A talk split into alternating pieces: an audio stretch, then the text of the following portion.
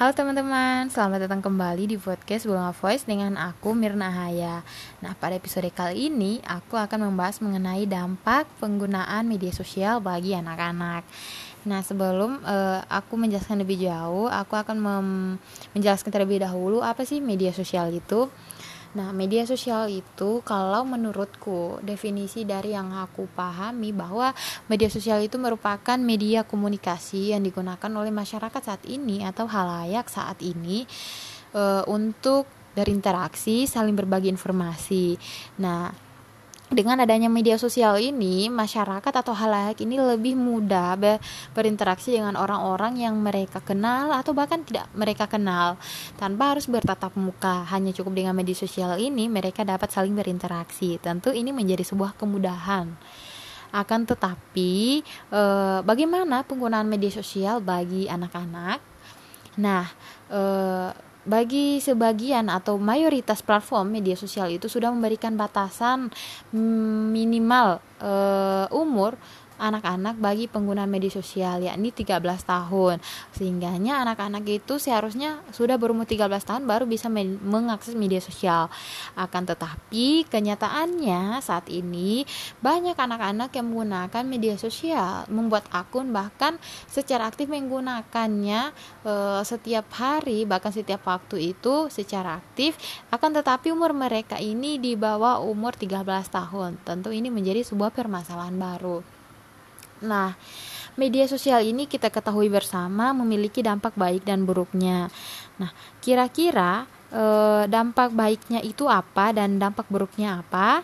Nah, sebelum masuk ke eh, dampak baik dan buruk dari media sosial ini bagi anak-anak, aku akan eh, memberikan sedikit informasi mengenai uh, penelitian yang didapatkan oleh Bernie pada tahun 2016 bahwa 89% anak-anak ini berkomunikasi secara online dengan teman-teman mereka.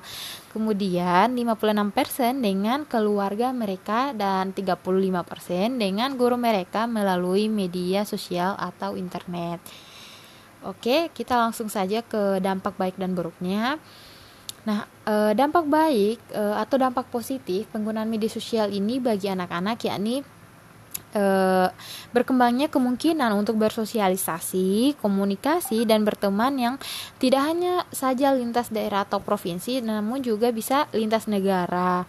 Nah, e, melalui media sosial ini anak-anak dapat bersosialisasi e, dengan orang lain dan ini tentu juga membantu kepribadian mereka uh, dengan uh, menjadi mudah bersosialisasi dengan orang lain.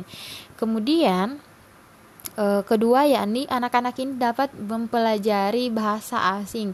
Nah, uh, di media sosial ini terdapat uh, banyak bahasa atau ragam bahasa yang dapat dipelajari secara mandiri oleh anak-anak sehingga anak-anak ini secara mudah dapat mempelajari e, bahasa asing yang tentunya akan membantu e, membantu masa depan mereka nanti dan kemudian dampak positif lainnya yakni mereka akan dengan e, mudah mengakses berita. Nah, berita-berita ini tentu berita-berita yang positif ya, teman-teman.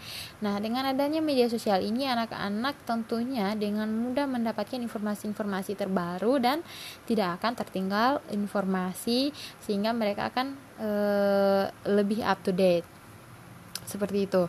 E, kemudian dampak positif selanjutnya yakni dapat membuka kesempatan untuk e, proses belajar. Nah, kebanyakan proses belajar di bangku sekolah itu e, cenderung monoton dan pelajaran-pelajaran yang dapat mereka dapatkan di media sosial itu biasanya pelajaran-pelajaran tidak mereka dapatkan di bangku sekolah sehingga ini menjadi e, sebuah dampak positif yang baik untuk mereka. Nah, kemudian e, kita beranjak ke dampak negatif dari media sosial. E, tentunya untuk penggun e, media penggunaan media sosial bagi anak-anak. Nah, ternyata dampak negatif ini lebih besar dari dampak positif bagi anak-anak. Nah, apa dampak negatif dari penggunaan media sosial bagi anak-anak? Pertama, akses tanpa batas terhadap tayangan yang berbau kekerasan dan pornografi. Nah, teman-teman di media sosial itu banyak konten konten-konten yang berbau kekerasan ataupun pornografi yang tanpa batas yang dengan mudah saat itu dapat diakses oleh anak-anak. Tentu ini akan mempengaruhi pola pikir dan tindakan dari anak-anak ini. Sehingga ini sangat-sangat buruk dan perlu diwaspadai. Kemudian dampak negatif selanjutnya yakni memicu perilaku konsumtif untuk membeli benda yang diiklankan di internet. Nah, internet atau media sosial ini juga selain menjadi tempat untuk memberikan informasi atau mendapatkan informasi juga menjadi tempat bagi produsen untuk mengiklankan produk-produk mereka. Sehingga anak-anak yang tid yang belum um, matang secara emosional dan tentu pola pikir mereka juga belum belum bisa menjadi seperti pola pikir orang-orang dewasa bisa menyaring mana produk yang bis yang kita perlu atau atau yang hanya kita inginkan saja. Nah, anak-anak ini dengan mudah akan terpengaruhi oleh iklan-iklan yang hmm, yang ada di beranda eh, media sosial mereka dan ini akan mempengaruhi pola konsumtif mereka.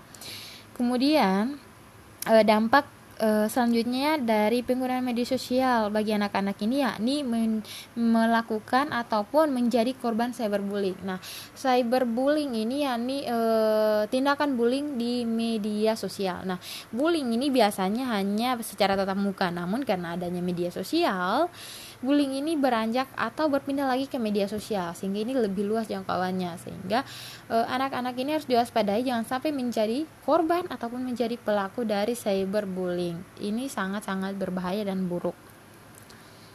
Selain itu, e, dampak negatifnya juga anak-anak ini mudah terpengaruh ataupun e, mereka cenderung suka meniru sehingga ketika ada konten-konten seperti merokok, e, meminum alkohol ataupun balap liar dan lain sebagainya, e, mereka ini akan cenderung untuk meniru sehingga e, ini akan mereka ketika mereka tayangan ini mereka lihat berulang-ulang maka ini e, mempunyai kemungkinan besar untuk mereka tiru dan ini perlu diwaspadai.